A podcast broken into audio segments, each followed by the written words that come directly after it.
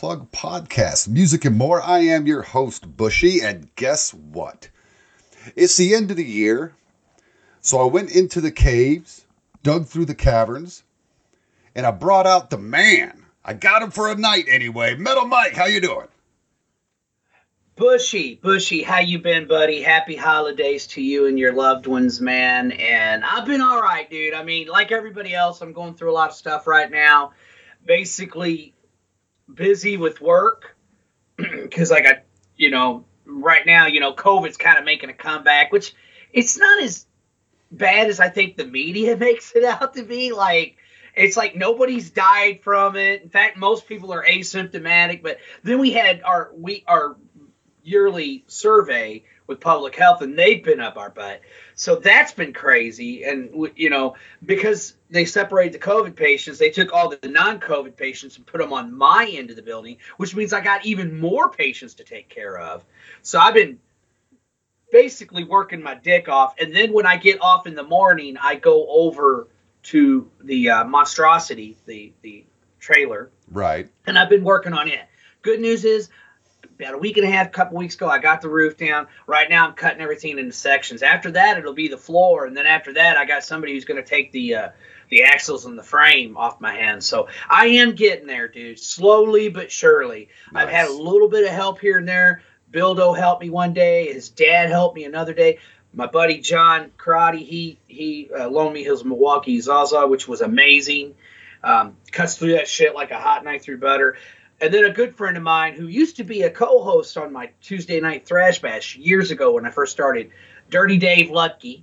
I remember Um, Dirty Dave. Yeah, Dirty Dave, man, he helped me out one uh, weekend. So you know, but mo- it's mostly been and my nephew Kane, he's helped me a few times when he could, but it's pretty much been me on my own. That's why it's taken as long as it has. You know, um, if I, I I wish I could have I and I actually did put in for a couple of weeks to just concentrate on the trailer um, but they wouldn't give it to me because it was the annual survey and Sure, COVID. So it was like, well, fuck. So I've I've literally been.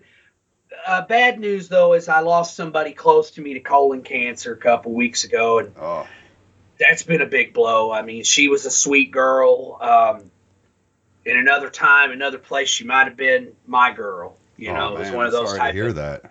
yeah, she um it was just one of those situations where we're like not to sound all fucking maudlin and fucking melodramatic, but it was like two trains running passing each other throughout the night because it was like whenever I was single, she was in a relationship and whenever I was available or whenever she was available, I was in a relationship. So we never really you know, we, had a few flings or whatever, but it was never it never you know moved beyond that kind of thing you know? So and that's another thing i think that's kind of fucking with my head is it's the first time in my life that i've ever lost somebody that i was intimate with. And we were really good friends. Like she was a big supporter of what i do with the station and the podcast. She would share. She even had the nurses in the hospitals because she obviously being sick she was in and out of the hospital all the time. She had the nurses listening to me and bildo on friday nights. Oh, nice, nice. so she's a very, very sweet girl, and um, it breaks my heart. You know, it pisses me off.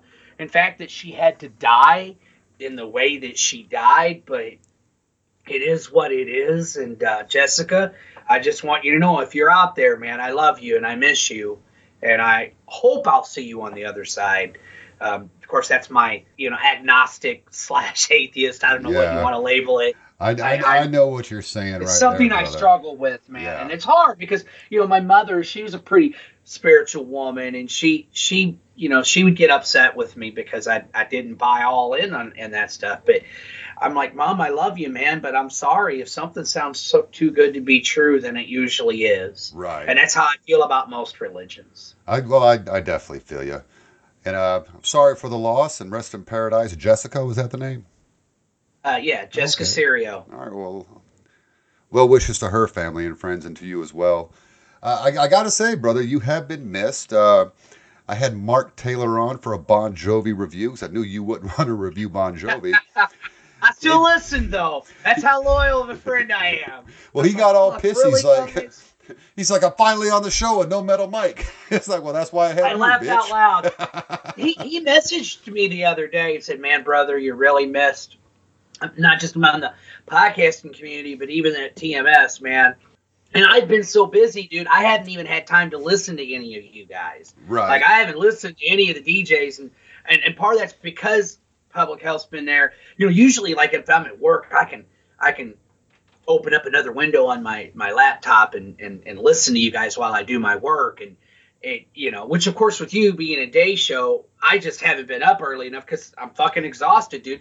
And then when I do on my weekends, I'm off. I go over to the trailer to work, and Sure. I try to listen on my phone, but- the internet's spotty at best. You know, when I'm not because the only internet I can connect to is my dad's, which is next door. You, you know what I mean? So Right. it's just been hard, man. I haven't really been able, like, I've I've not been able to listen to any of the DJs, you know, and uh, so there's that. And also, I did want to address another thing. You know, recently, uh, Doctor Fuck announced that he was stepping down from TMS, and uh, I, of course. Told him that he's always going to be part of the family at, at that metal station, as far as I'm concerned, whether he's a fucking DJ or not. You know, um, and I wished him nothing but luck in his future endeavors, and I'll definitely follow whatever he does. But I understand. I mean, you're talking about a guy who's got so many irons in the fire. He's like what in three different bands, has two different podcasts, plus he does uh, the YouTube stuff. Yeah. And I know he's got family stuff going on too. So Ralph, I just want you to know, Doctor Fuck, I love you, man.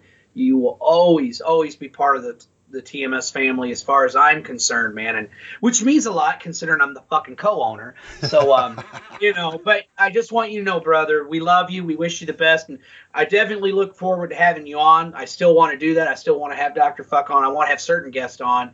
Like I said, I kind of have this idea of what I call like my musical journey with so and so, where we have somebody we know, could be Chris Sinzak, the Podfather, Pod, whoever, and we kind of just kind of almost interview him, like, okay, who broke your musical cherry or your metal cherry? How did you get into rock and metal? And just kind of tell their fucking story, man. Yeah, So, absolutely. Yeah, I, um, like I said, man, uh, I've definitely been trying to keep the show going. Um, and succeeding. Not bad. I, I, I think I had a pretty big show that I uploaded this week. Um, got Baco on. yeah, Baco, Wadzilla, the Podfather. Um, I just kind of reached out when this Dave Chappelle thing broke out weeks ago. I've been planning this one for weeks. Yeah. And uh, you know, so as soon as the controversy hit, the quote unquote controversy, I was like, okay, I remember when I started this show with those two other guys, we always kind of branded it uh, you know, like a male version of the view. And I started thinking through that and I was like, you know what? I really need to talk about this one. This has me so angry. I said, so let me get guys that think mostly the opposite of what I think. And got those three guys on. And uh, when you listen to it, you'll find out that uh, the media is lying to us. We're not as divided as you think. Oh, fuck yeah, dude. I've been saying that forever, man. The media fuels the flame. It's like they want they want us to fight amongst ourselves. They Yeah. and I think the powers that be do. I'm very conspiratorial when it comes to that shit. Or whatever the fuck you want. No, I'm serious, man. I tell my friends that my my friends, you know, that that, that belong in other ethnic groups, because I hate the term people of color, because we're all colored. Yeah. Even us white folks, we're not really white, you know. Yeah, yeah. We're, we're black peach. folks like my mic, my, my microphone is black. Those folks are brown. Some of them are a dark brown, but they still brown. All right. all right. So let's get that out of the way. But I'm always like, they want us to fight amongst ourselves. Charles Barkley said that a long time ago. He said, you know, uh, nailed it on the head. He just said that he felt like most folks, most black folks are good people. Most white folks are good people. Most his whoever it is. Yeah, yeah. And he goes, and, and they want us to fight each other because in that way we're not paying attention to the absolute butt fucking without fucking you know any lubrication that they are giving us. And I really wish people would just wake the fuck up, man. Absolutely. These politicians, whether they're red or blue, are not on your side. Uh-uh. Most of them don't give a fuck about you people, okay? It just cracks me up how you got these Republicans and Democrats all fucking getting on Facebook and arguing with each other and shit. I'm like, that's fucking pointless. I mean, I just don't see the point of it, man. It's like, and, and I'm somebody who can look past somebody's political beliefs unless they're like really extreme right or left. Right. If you're like a total lefty commie, go fucking suck a dick. If you're a total fucking right wing fucking nutbag, fucking thinking Hitler's all cool, go suck a dick. Right. All right, man. Like I don't. Yeah, I'm not down for that shit. You know, but even though I do believe that everybody has the fucking right and the freedom to believe in whatever they want, no matter how much I disagree with it, no matter how much I may personally hate it. Yeah, see, You know, I'm you'll, sorry. you'll I'm like big believer in something. First Amendment. So yeah, I am too, and you like something I said in that show. Uh, Ken kind of tried to argue it, but I don't think he made the argument well. Because I was saying, yes, hate speech. None of us like it, but it's protected. It's free speech. You're allowed to say whatever the hell you want. Um, you don't have to like it. You don't have to agree with it. In fact, you should condemn it. But they have the right to spit that shit. And uh, he had said something to the effect of, uh, "You can't yell fire at a theater because you can cause a lot of injuries. You get in trouble for that." I'm like, "Yeah, but that's that's different, you know." And I don't know how to explain that it's different. But some asshole standing on the corner, you know, spewing his racial shit. I don't like Well, that, but they have the right to say it. it. They have the right to say it. You know. I remember years ago there was some fucking Klan rally somewhere. This is a long time ago, and this dude was spewing his fucking vile bullshit, man. And there was these cops, white and black, that had to sit there with their arms crossed, and they even said, "Man, I want to turn around and choke that motherfucker, right. but I can't." It- you know, because they believed in freedom of speech, and the fact is, if you label that hate speech, who decides what is hate speech? That that's my issue I'm right sorry. there. See, right there. You know, I'm sorry, folks. I don't trust the government. Uh-uh. Call me a crazy fucking libertarian or whatever. I don't, what? Why should I? Why should any of us really trust the government? Like these people who are anti-vaxxers. While I got the vaccine, vaccination, I can understand why some people don't or won't. Right. You know, and um, And you you, know, and, and you know what like, the funny thing government's is? not always proven to be fucking trustworthy, folks. Right. So, you know, you and I'm not a judgmental person. Like, I'm not going to condone or condemn you. That to me is a personal choice, right. and I'm not gonna, you know, I, I again, I think people have the right. You know, I know that that, that that's probably going to piss some of our listeners off. They'll be okay. Here's my thing, folks. Hear me out. I'm a nurse, so I kind of know what I'm talking about here. This vaccination is not a cure. This is not smallpox. This is not um, polio, ladies and gentlemen. I'm This is so I'm so glad you brought up polio because I have an interesting statistic for you once you've completed your thought. um, most of most vaccination it's like the flu there's different strains of the flu so even if you get the flu shot and guess what here's a newsflash. Even if they're right like a lot of times the powers that be they'll go okay well what strain of the flu do we think's going to be prevalent? So it's a guessing game. They don't really know. That's why there's so many times where people get i got the fucking flu shot and i got sick anyway. Well, that's because you got influenza b instead of influenza a bro. And Yeah. guess what? Newsflash. Even if you do get a vaccination for influenza a you can still get it. You won't be as sick. It's just, it, to me covid's like that you know like people have to understand something the flu killed a lot more people than this shit this shit i'm not i'm not saying that people shouldn't take it seriously i think that and again this is probably gonna piss some people off but i thought one of the dudes that you know, and I don't agree with everything this guy says, but one of the things that he said where I'm like, okay, this dude actually has some fucking brains was Tucker Carlson. I don't really consider Tucker totally media because he, He's a, yeah, he's, he's a commentator. he's, yeah, he's a commentator. He's op-ed. He Yeah. tells you what he fucking thinks. He's a media and when pundit. People, yeah, and when people do that, I don't have a problem with it as long as they, uh, you know, hey, I'm not Walter fucking Cronkite or Right. whoever. You know, like well, I'm well, not none of them are anymore. Nobody reports No, the news. no, they got to no. put their spin on it. No, and that's what fucking kind of pisses me off about. it. It's like I just want the news. Can somebody please just tell me what's going on without putting some kind of an agenda or spin on it? Like you motherfuckers, man. Well, here's the thing. uh, a lot of people bring up polio, and I'm glad you brought up polio. You know, we were able to wipe out polio. It's like, yeah, but how come they never talk about how long it took? It took four years, four years to get this country at 56% vaccinated. That is a fact. Google it. Yeah, We are at they want to act like this shit happened overnight. They they Yeah. want to act like this shit happened overnight. And to me, it's just apples and oranges. Because guess what? I had the vaccination. I got fucking COVID anyway. Right. Now, with that being said, do I think it helped me? Yes, because my symptoms were pretty fucking mild, ladies and gentlemen.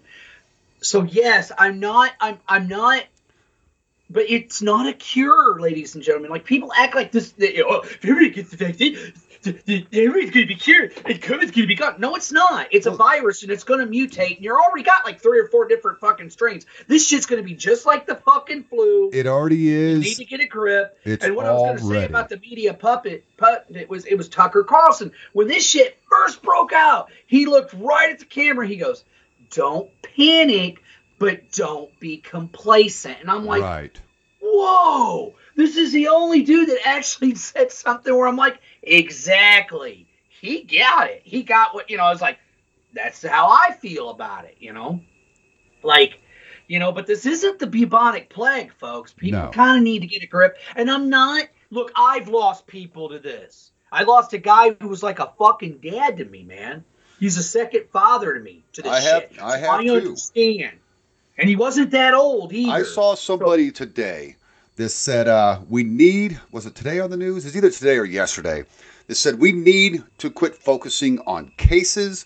We need to look at hospitalizations because all of a sudden these numbers that are scaring everybody drastically drop. Now with uh, what we Bro, call we only had to send two people to the fucking hospital with that shit. Right. Everybody else had little to no symptoms. Well, that's the And thing. that's not being These reported on. Everybody acts anti-vaxxers like- aren't necessarily anti-vaxxers. I'm not an anti-vaxxer. We all know I'm vaccinated. I'm still considering the booster. I haven't decided yet. Just I'll because probably end up getting it. my arm was so fucking sore on both shots, I don't know that I, I want know, to do it again. But the other side of that is, eh, if I need one this time, I might do it. But if this is something that's going to keep coming around, I don't know that I'm going to keep doing it. I'm anti-mandate. Okay, that's my issue. It is we're making this mandatory, even though they don't have control groups for children. You know, uh, I I told my daughter I'm going to leave it up to her. You know, hope nothing happens to her, but I'm going to leave it up to her because she's a 16 year old girl. She's old enough to start thinking these things through a little bit. Make a decision. Don't listen to the crazies. You know, her mom just had COVID, as a matter of fact. And her mom was one of these, don't get that fucking shot, don't get that fucking shot. Now, guess what the bitch is saying? I'm, I'm going to get that shot. Because people that go through it hate it. I, I, I hear it's a pretty miserable experience. My thing is, you can't force this shit on people. Let it be tested. Most of these vaccination trials go, what, 10 years? Five years? Yeah, who They knows? and that's out another in thing. like we don't know. months. And this is a different kind of vaccination. This isn't a weakened version of the no, COVID, this is guys. an This is it's a spike protein yeah, vaccine. we're It's talking very about different. something that fucking kind of fundamentally changes your DNA, ladies and gentlemen. Who knows, man? We could all end up getting growing a fucking third or fourth arm. Well, I hope it'll add a couple Or inches to my dick. Right, that would be awesome. but, my, but my point that I'm trying to make, dude, is we don't know yet. So it's like, I, I don't know. I just hate that everybody has to politicize everything. Right. I haven't listened to your latest episode. I'm going to. It's my next thing we, to we don't to. talk about COVID at all. This is strictly the Dave Chappelle controversy. Um, but as far as like hate speech, to me, it, I don't like the idea of the government trying to tell me what is and what isn't hate speech. Right. Because uh, say, I mean, I've actually heard weirdos say that people that say shit negative about Biden, that's hate speech. Hey, fuck you. Oh yeah. Go fuck your. People have the right to let the president know whether they like what he's doing or what they, if they don't like. I don't give a fuck who he is. You know what? What makes this guy so special? Fuck Right. that. Yeah, know? especially when whenever every time there's a guy from the other side of the aisle in office. Now there was a lot more vitriol with the last one, you know, but with every single one, you know, they're a fascist, you know, and they're going to take away all your rights and blah blah blah. Dude, fuck him, and it's I, like I've seen it stop. happen a hundred times. I remember. I remember some weirdos even comparing W to Hitler, and I'm like, Hitler, really, yeah. really, guys? And then when when when Obama became president, some of the people, I'm not going to mention their names, but some of them were right wing, and they, oh, it's going to be like communist Russia. And then when hit, and when Trump won, oh, it's going to be like Nazi Germany. You know what? I, hey, folks, on both sides of the aisle, Yeah, calm the fuck Yeah. down. yeah, please calm the fuck down because number one, that is an insult to anyone who was unfortunate enough to live under the fucking regimes of Stalin or Hitler. You Correct. have no idea what the fuck you're talking about comparing either of those guys to those monsters. I don't give a fuck if you like them or not. Hey, you know what? I don't like Joe Biden. I've never liked Joe Biden. No. When I was a kid in high school, I remember he was fucking spouting off and being a smartass one time. And he was on TV. I turned around my dad and said, Who's this fucking jerk, Dad? He goes, Oh, it's Joe Biden, son. And you're right. He's a complete dick. You know, plagiarizing motherfucker. I mean, this guy has a history. Just go through his history, man. He's a fucking jerk off. I've never liked him. I don't get, and this is coming from somebody who, hey, guess what, folks? My family, not so much anymore. We're more independent than anything. We were Democrat. Okay? Okay? So I never liked the prick. Never. Didn't like him before he became vice president. Didn't like him as vice president. Really don't like him now, man.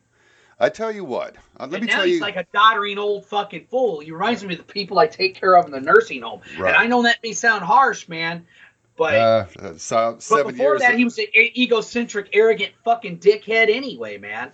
You know, so I've never liked the guy. Seven years in a nursing home. I, I I've seen all those symptoms before. Mm-hmm.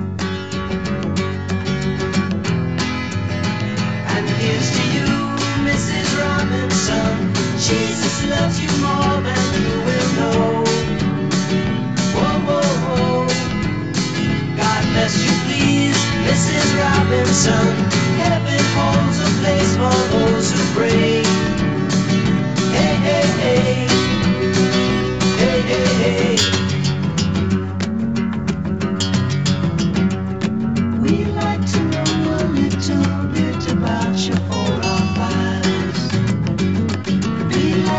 help you learn to help yourself. Look around you, all you see are sympathetic eyes. Stroll around the grounds until you feel at home. And here's to you. Let me tell you what I don't like. I don't like that Motley Crue sold their entire catalog to BMG for 150 million dollars, and they've got a slew of great tracks. But uh, Bruce Springsteen sells his to Sony for 500 million. He's got three good songs. What the fuck is that all about? Hey, hey, okay. I'm not I'm not a Springsteen fan at all, dude. I never have been. I've never gotten it. Again, all you listeners out there, if you love Springsteen, go right on. I'm not telling you can't. I've never gotten it. I think he sings for shit. He's got like a couple of songs that are pretty good, That's what I'm saying. but overall, half, um, half a billion for his shit? Come on. What? Born in the he- USA, the E Street Shuffle. Those are the only two good two good albums he did. And then he had one good song after that, and that was Streets of Philadelphia. I, again, I, I'm I'm right there with you, Bush. We're on the same page here. I've never been a fan. Um, I feel that uh, he's totally overrated, but it's kind of like because I've had people go, well, you know, you you, you accuse the, the Hall of Fame of being but if you were running things, Mike, you uh, uh, no bullshit. Number one, if I was in charge of the Hall of Fame, it would no longer be the Rock and Roll Hall of Fame. It would be called the American Music Hall of Fame. Okay, Right, now I don't right. mean like American artists, just you know, kind of like the British Music Hall of Fame. That way you can fucking induct whatever genre. It doesn't matter. Because here's the thing. I don't like Bruce Springsteen, but I would never say the man has not had a Hall of Fame fucking career. I mean, look how many records he sold. He's Yeah. still out there. He's still doing it. And Sony just paid half a fucking billion. Do I get it? No, I don't.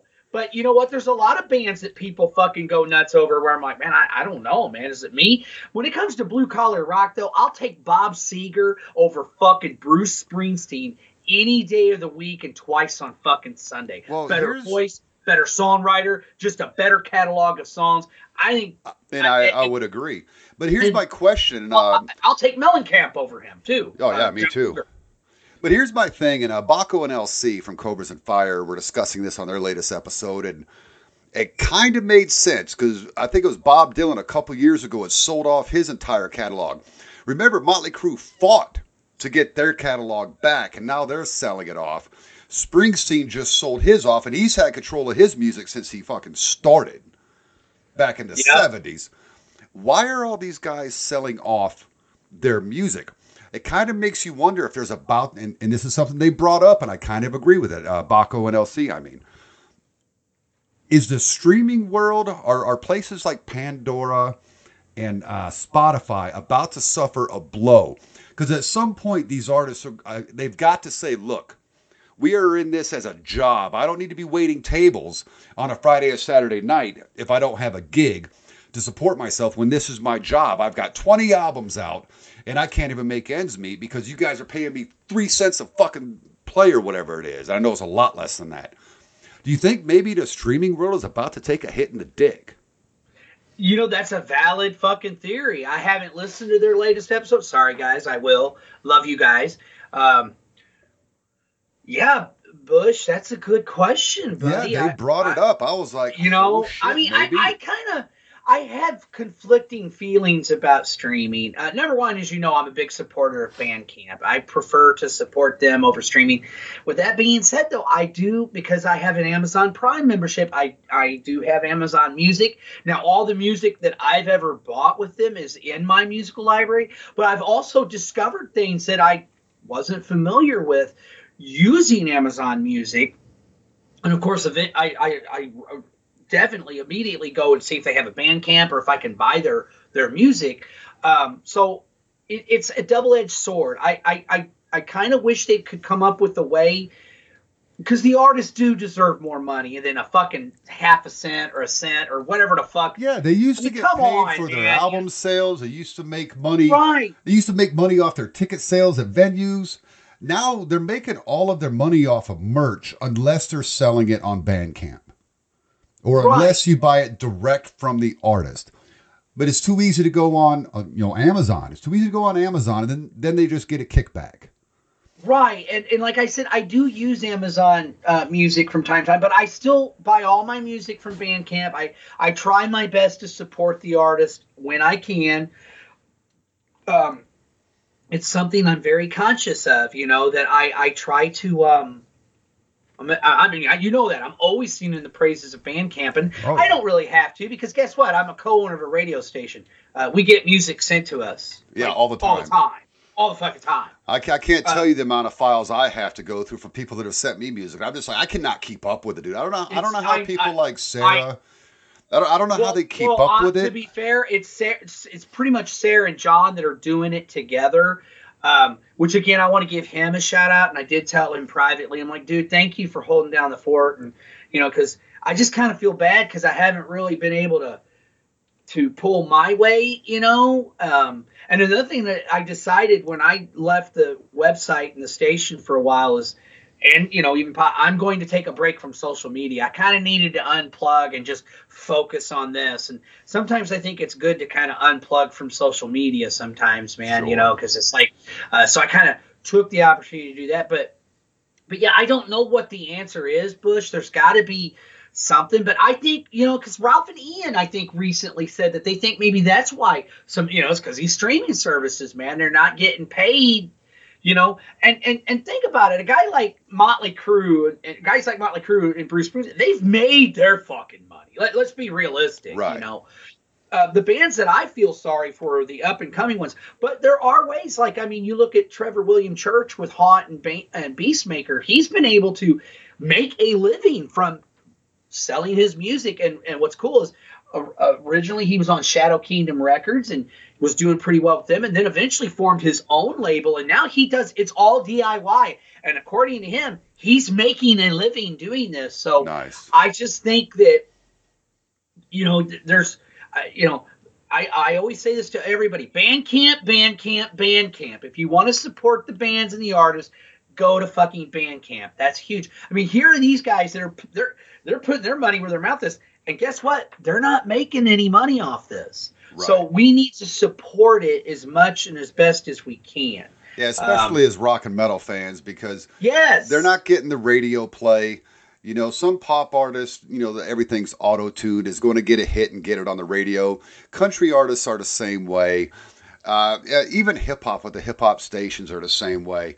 um, for whatever reason, rock and metal has had to sink back into the underground. Unless you're one of these big names, every once in a while, a new band will break through and they get Mhm. radio There are play. there are some bands that are making noise, uh, Yeah. whether you like them or not. Greta Van Fleet is one I would mention. Dirty Honey, new band. Saw them open up for the Black Crowes. They're really good. Um, of course, you know me. I've always I'm always throwing out Haunt, and, and they get a lot of buzz. Um, the thrash metal band, unfortunately, lost their lead singer Riley Gale uh, about a year or so ago. Um, Power Trip was making big waves. Like I think it's so sad that that happened because I think Power Trip was really the next. They were on their way to becoming the next big thrash metal band. You, know what I mean?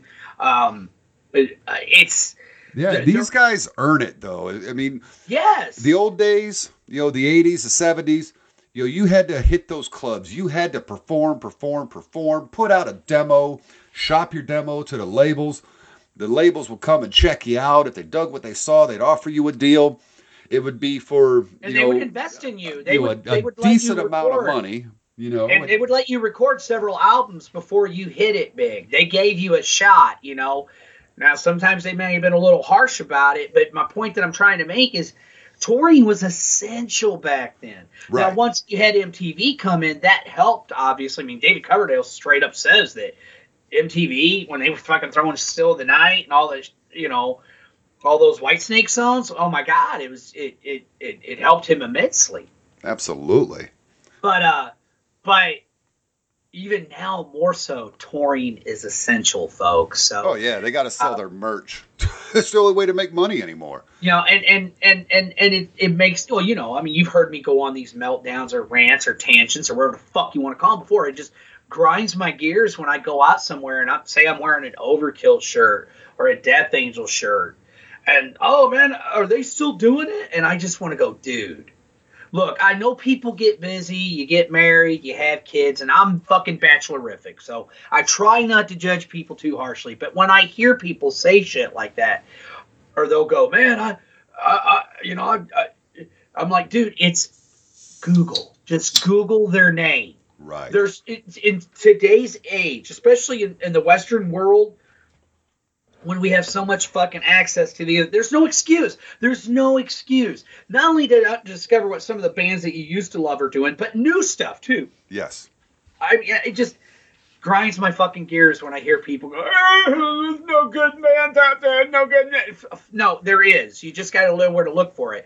And guess what, man? That means you got to do a little bit of research, which to me I have no problem with because I remember the old days when the closest fucking mom and pop record store to me was in St. Louis, where as a kid that was like a world away. I had no car. I had no means. You know what I'm saying? Like, and you, Bush, you lived in an even more rural area. You know what I'm talking about here, man. Oh, yeah. I mean, You know, me. so I, I couldn't go see Steel Panther because they were over an hour away in these fucking mountains. And uh, the the next closest venue, well, there's a cool place in Johnson City, Tennessee called Capone's. That's about an hour, hour and twenty minutes away. Barring that, Charlotte, Greensboro, Yeah. you know, two hours away. Charlotte's three hours away. Everywhere everyone goes is just too fucking far away from me right now. you know now. what, bro? What's up? Best way to rectify that is get your ass in Nashville as soon as possible. Just throwing that out there. yeah, we'll we'll see what happens. We will see what happens. Hey, I mean, all joking around aside, Bush, I've even toyed with the idea myself. Like, That's a happening to- town, man. not not to be all morbid, but I know my pop isn't going to live forever, and when he's gone, I'm thinking about maybe seeing if the boys, my twin brother Marky and Kane, hey, maybe even my big brother and my sister, let's fucking get out of here, man. Let's go to Nashville. Let's start over. Let's, you know, I mean, I'm not really Illinois, you know. I'm not real big on this state. Most of it's because of the way it's run and the and the taxes and the you know, I'm just like, yeah, I, I, I, if I could live in Nashville, I probably would, dude. I, Dude, I, let me know, tell you, Tennessee. Let me tell you about Tennessee. No state tax. right. So the sales tax is a little higher, but it's not outrageous. So, So no state tax. Constitutional carry. I'm a gun guy, mhm. so I'm all about that. You, know, you have to have a concealed carry permit here to you know to hide your pistol. Nashville, nah, constitutional carry, man. America. right. So tell me about this, because this motherfucker's been ducking me for a month now, talking shit about, oh, I got to get this house tore down. But then this motherfucker's ah. posted pictures. Went to see Steel Panther, you dirty whore. Now, was this your first time seeing them? oh no, I've seen Steel Panther. Let me think about this. Because I've never had the opportunity. Like I said, they were just I- an hour away, and I just couldn't do it. I've seen this would be my third time. Um, the first time I seen him, they didn't have Lexxi with them at that point in time. They had this guy who was they called him Fat Nicky Six, and that's exactly what he looked like.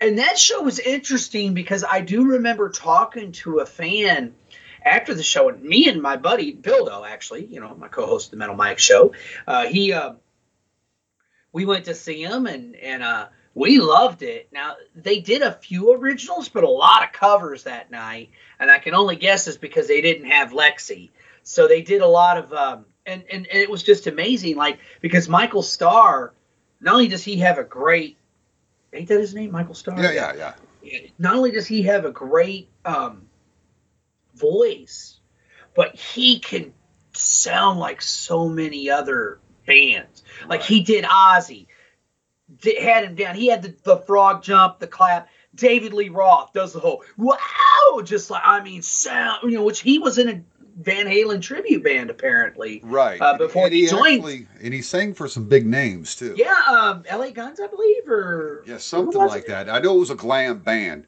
Yeah. Now, is this the last time you saw him? Just last weekend, as we're recording this?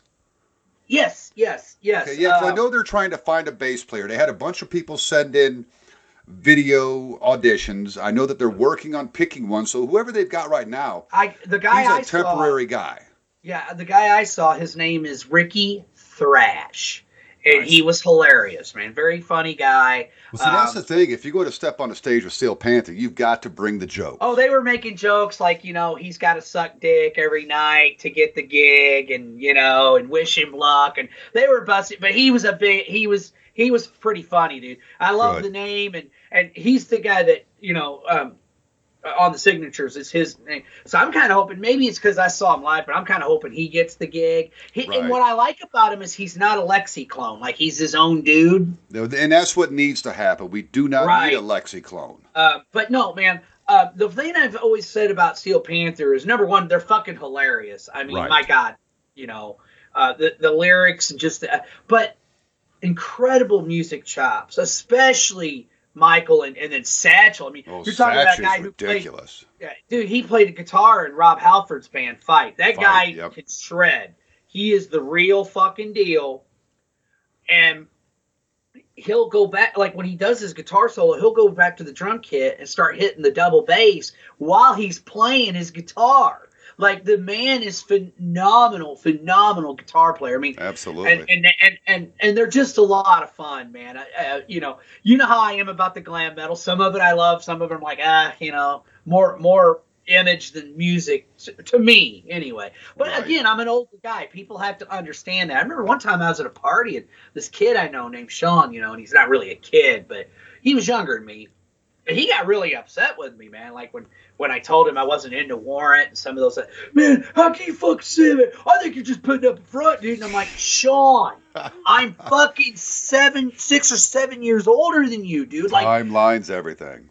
You know, my glam, you know what my glam metal jams were? And then I threw out Twisted Sister and fucking Ratt and bands like that. He goes, oh, okay. I said, yeah, you know, the originators. I, I'm sorry, man, but to me, those other bands, I'm with Ian. It was like after a while, it's a copy of a copy of a copy. And guess what? That even happened with thrash metal. I mean, when you have bands like, um, and I'm not putting them down, but your Power Mads and Scatterbrains, and, and they're cool, but they're not fucking Forbidden and Death Angel and Exodus and Slayer and Metallica. You know, you know what I'm trying to say? It's like anytime something gets popular, man, eventually you get watered down versions of it. It's Sure. it's no different than um anything else. I mean, look at grunge. You go from Alice in Chains to Days of the New, which is like, oh, we're gonna do Alice in Chains but unplugged. Oh, how original! Get the fuck out of here with that Yeah, yeah. bullshit. You know, I hate that shit. Like I'm, and and that's how I feel about a lot of that stuff. But again, if somebody's younger and, and, and Days of the New is how they get into that kind of music, I, I give, I'm like, I don't want to say I cut them slack, but I understand. I mean, Right. and it was something I had to come to on my own because when I was younger, dude, I was very opinionated and was like, you know, oh, the Black Album's are a sellout, fuck load and reload. But then when I talked to younger fans, it's like, dude, that was my first, not just my first Metallica album, it was the first metal album I ever heard Right. and then they went back and they and they fell in love with the previous category. Oh, okay, I get it now. I Right. understand where you're coming from. It's But just that's like, the old me with Kiss grunge, you know, and, and I didn't really get into new metal when new metal was out. Uh, even though, you know, some people lump Slipknot in with that. But I got back into, I call it pissed off metal.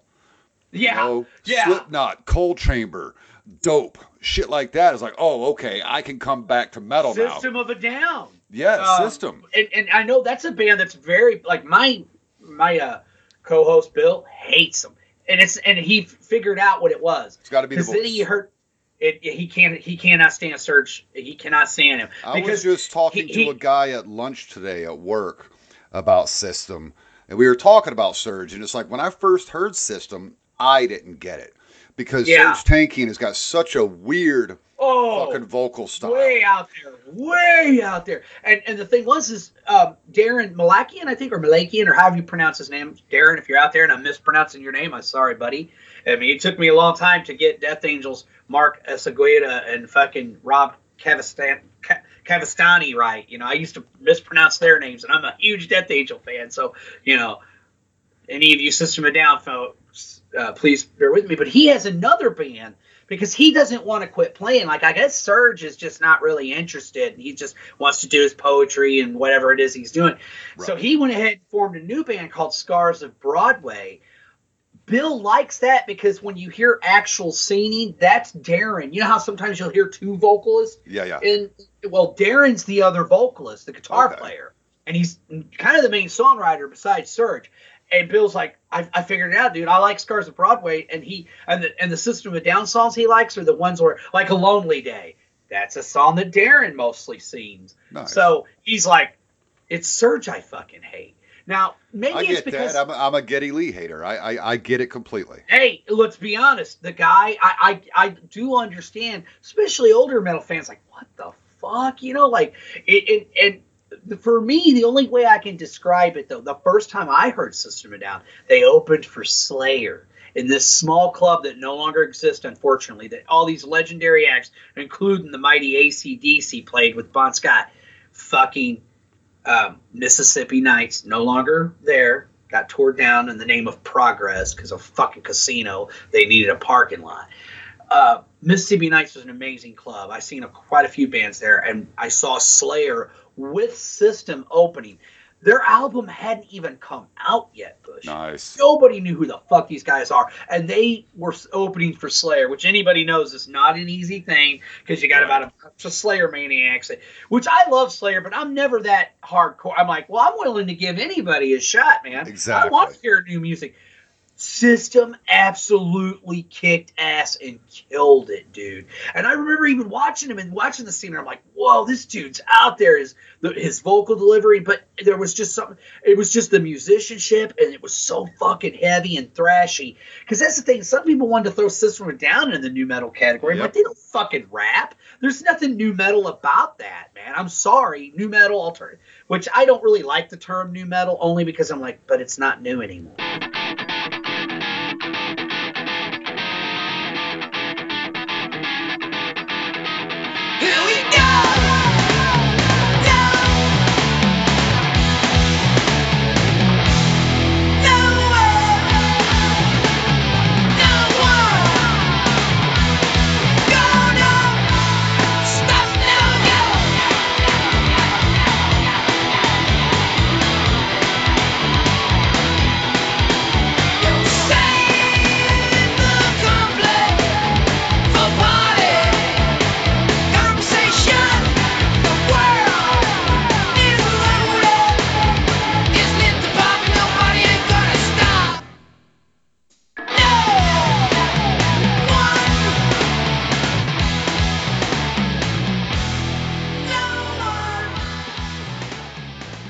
Such a stupid name for Well, it. but- new new was you with the umlauts over it. It wasn't I know, I know, but it still fucking sounds gay.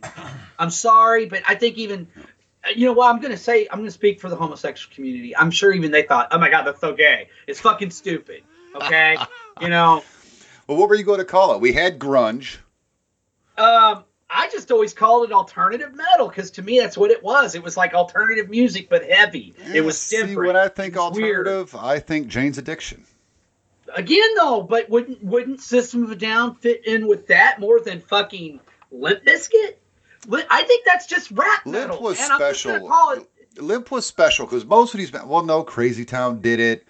a Uh, lot of them Pop. Evil kind of did it at the beginning, Snot. And I don't have a problem with it if it's done. Snot's better than if it's done well, you're out of your fucking mind. Uh, no, I'm not. I saw both bands live, and I'm telling you, Snot was fucking amazing, dude. I don't know. I saw Limp Bizkit, and that's how I became a Limp Bizkit fan. I'm not a fan. I liked the first record. I did. I bought it. I liked it. After that, man, they kind of started losing me, man. And I Uh, think maybe part of the problem was, maybe part of the problem was was uh, I mean, I will say this, man. They put on a hell of a show. They had Uh-huh. very high energy. Um, Fred Durst jumped out into the fucking crowd. Uh, I'll give them their due, but that was when they were touring for the first record. And I, I liked the first record, but and they were on the main stage, and then Snot was on the second stage. Snot, dude, was fucking amazing. It just breaks my heart that that dude died because I think Snot might have been as big as Limp Bizkit became because they were that good, Bush. Nice. Again, not trying to steal Limp Bizkit's thunder or anything. And they're another band that's very, very divisive. Um, my problem with some of that shit is I don't think it's aged well. See, I do, and uh, they just released an album. It's called Still Sucks, which I think is fucking hilarious because it's a little self-deprecating. And in fact, a lot of the lyrics in the songs are very self-deprecating. But there's like 12 songs, maybe 14. I don't remember exactly because I don't have the information right in front of me. But it clocks in at like 30 minutes, dude. It's a perfect album. It's got your heavy, it's like, oh yeah, Limp Bizkit is back. Then it's got your goofy because, you know, Fred Durst is a goofy bastard. Oh, uh, he always It's has been. I mean, great. I- It's look, so I- great. I, was so glad to see that album come I'm out. not. I, I guess I'm one of those weird guys. I'm not a Limp Bizkit lover, but I'm not a hater. I don't Okay, hate them. I got it. Like some people hate them.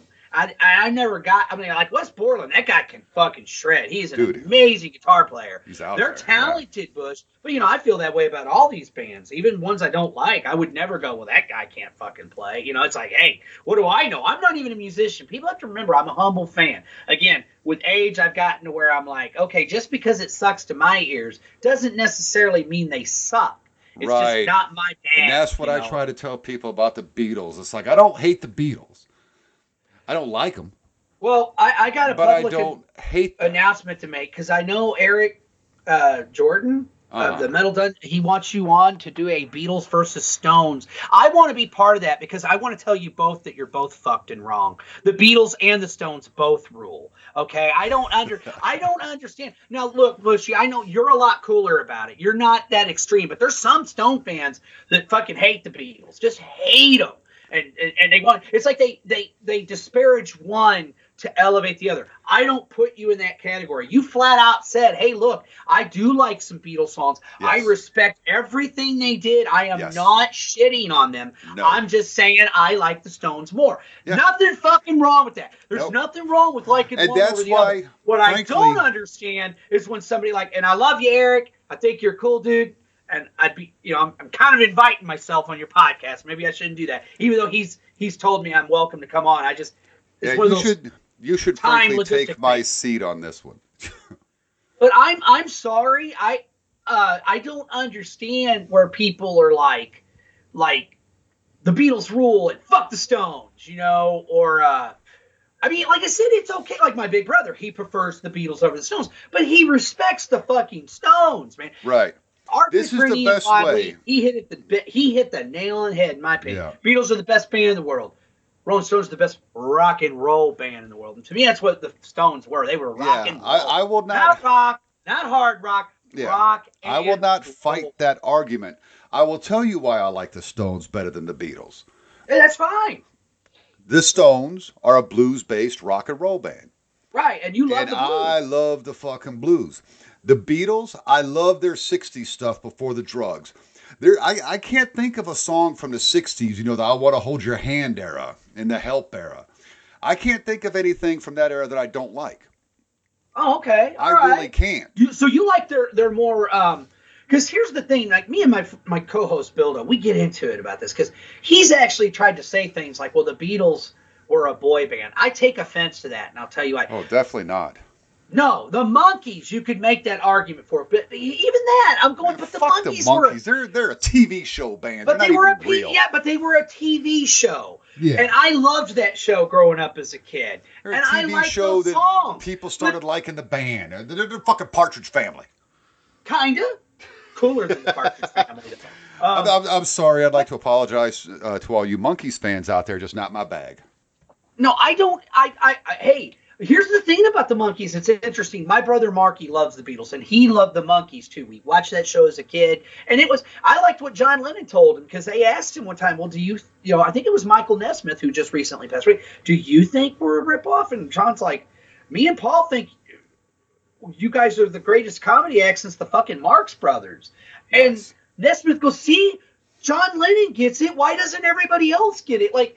I remember Micky Dolenz saying that, you know, because Mike, Mike and Peter were musicians. Like Mike, uh, eventually he kind of took over when it came to songwriting.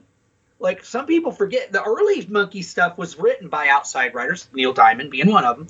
But eventually Mike kind of took over that role Right. and started, and, and he wrote some cool songs, dude. Nobody ever really gave it a chance except for Monkees fans because oh, it's the fucking Monkees, you know. But really tripped out, um, really cool stuff, man. Um, but Mike was very keen. He wanted to write his own music.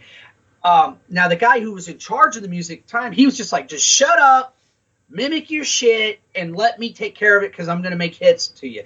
Peter Right. Tork said we wanted Don to be part of things because the guy did have a golden ear, but he felt with me and Mike wanting to be included on the songwriting process and to actually, you know, we we weren't opposed to doing recording songs by outside writers. We just wanted to contribute.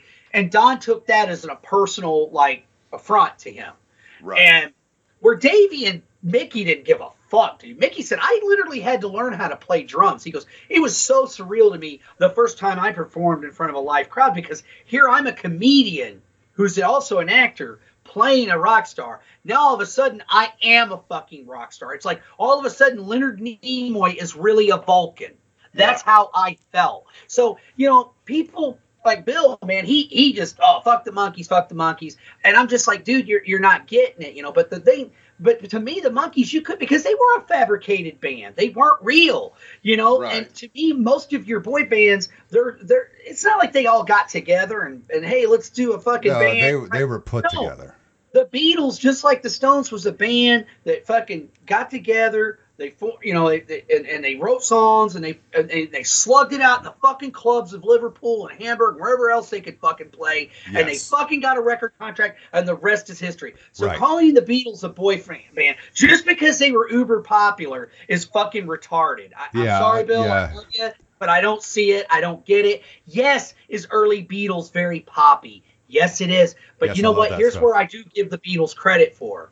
I give the Beatles credit for one major thing because I got another friend of mine. He he's like, well, they should have just kept doing that. They fuck it. They're posers. Because I'm like, no, they're not posers. They just No. started taking drugs and experimented and Yeah, tried different were- things. They didn't I will I will say doing- this: they are definite artists.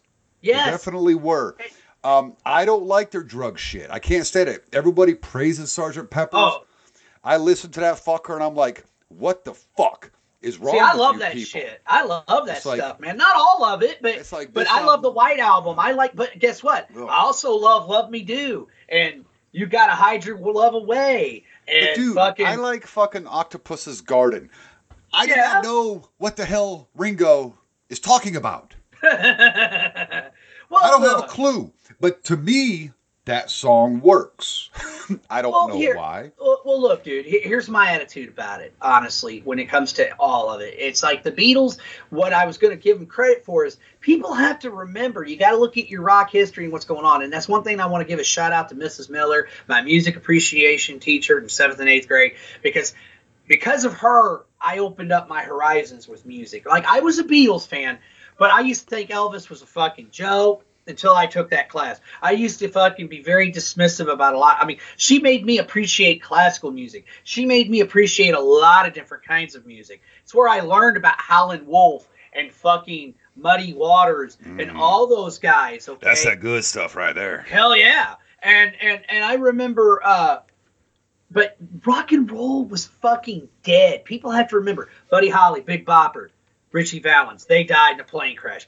Huge blow. Elvis is tied up with a fucking movie contract. So much to the point where he's like, fuck it, man. I'm just mailing shit in, you know, because he didn't care. He wanted to actually try to actually do real acting, but the Colonel wanted him to do the same fucking movie over and over and over. Then you got Chuck Berry, who gets in trouble because he had a minor across state lines that he did not know was a minor. Jerry Lee Lewis gets in hot water because he married his fucking cousin. Like you had all this shit going on, and and rock and roll. After a while, you had these posers like Fabian all Yeah. that shit coming on, and they're faking the funk. Okay, so.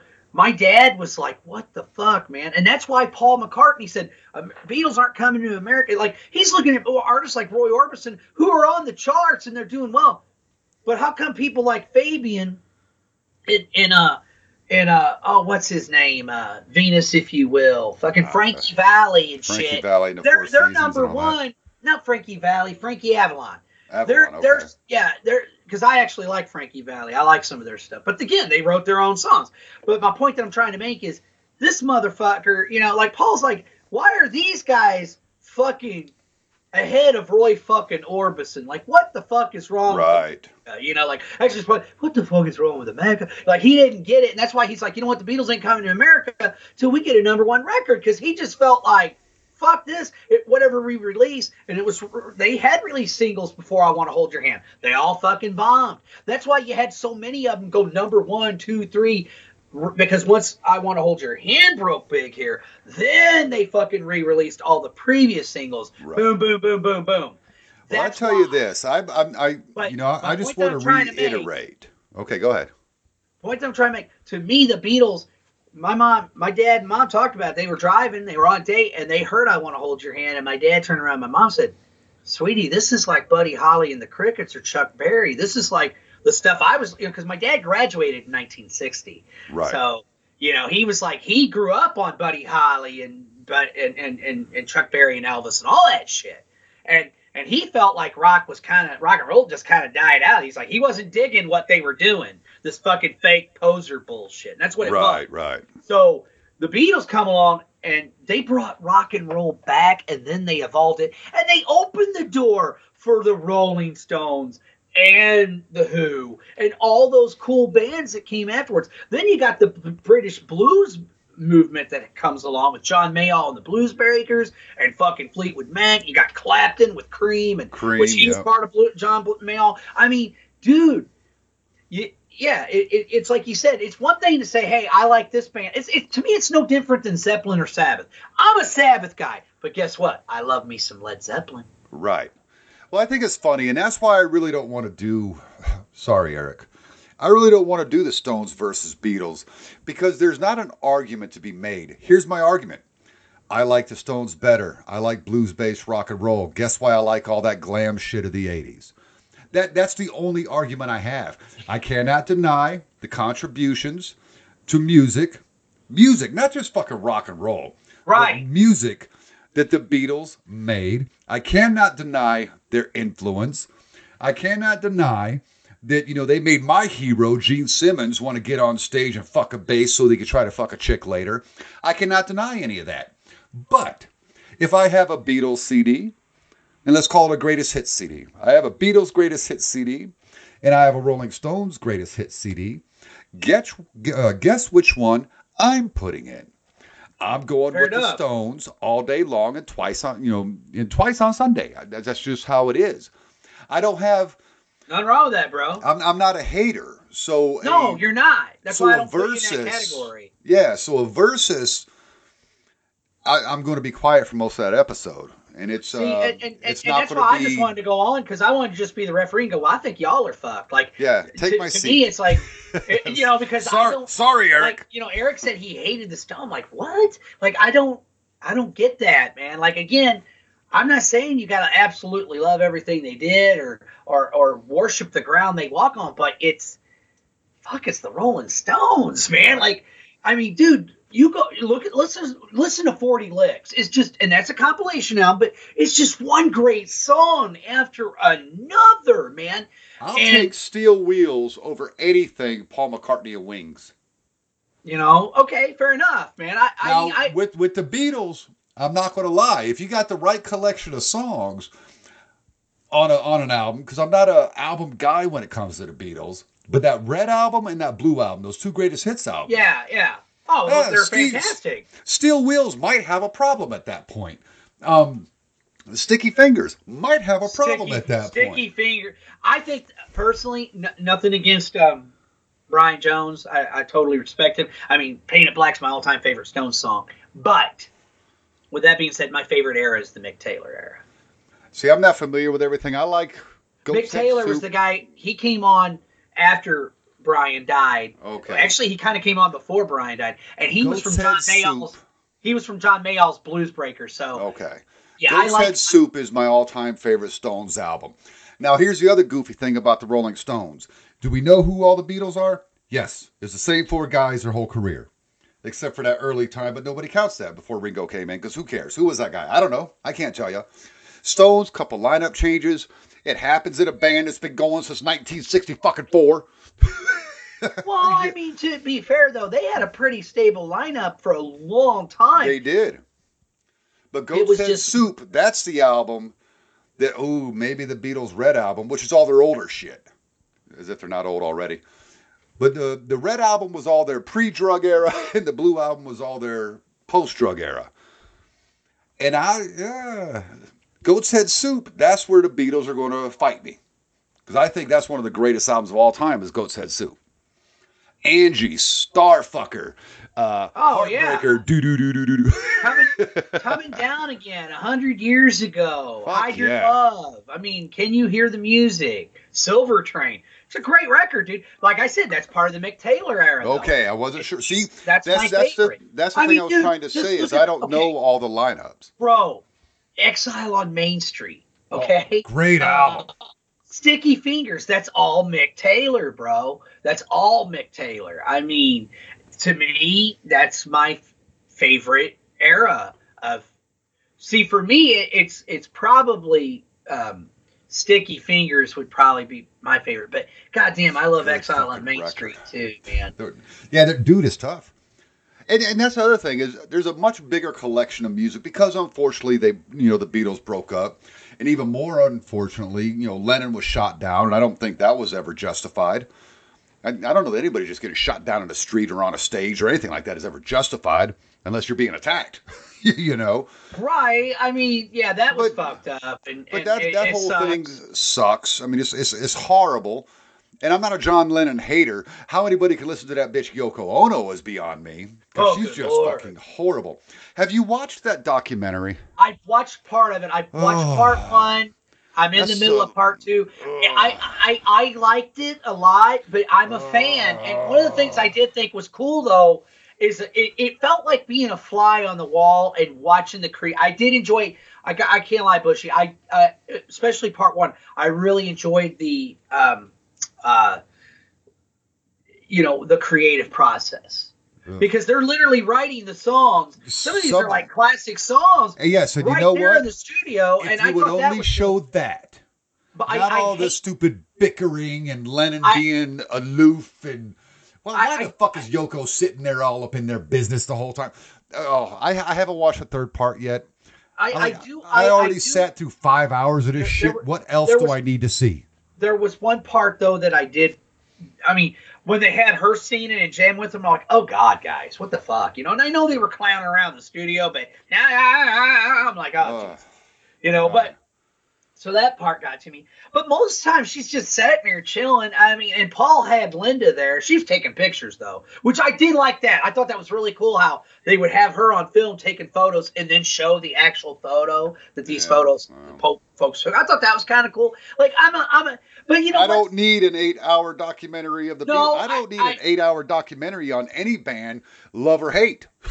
I, I, I agree. I agree. I mean, it's like okay. I, I started. I, th- I thought part one was cool. Part two, I'm kind of like, all right. I'm starting to get a little bored here. Like it's it's. I've had to stop watching it and come back to it. I couldn't watch it all. And and um, to be honest with you, a series that I enjoyed more is uh if you if you have Hulu, you need to check it out. It's it's Paul McCartney, and it's Rick Rubin interviewing him, and it's all about him and his bass playing it's not about just the Beatles. It's about because Rick's kind of making a point that Paul's kind of an underrated bass player. Like when people talk about the Beatles, it's like, oh, what great songwriters they are. It's not really about their musicianship. And man, Paul, that motherfucker plays the bass, plays guitar, plays drums, plays fucking piano. Like, fuck, dude. You know, like what I, I mean? said, I can never take anything away from him. As much as I shit all over Rush, I Oh, can know. never take anything away from Well- these guys, you know, because very talented musicians.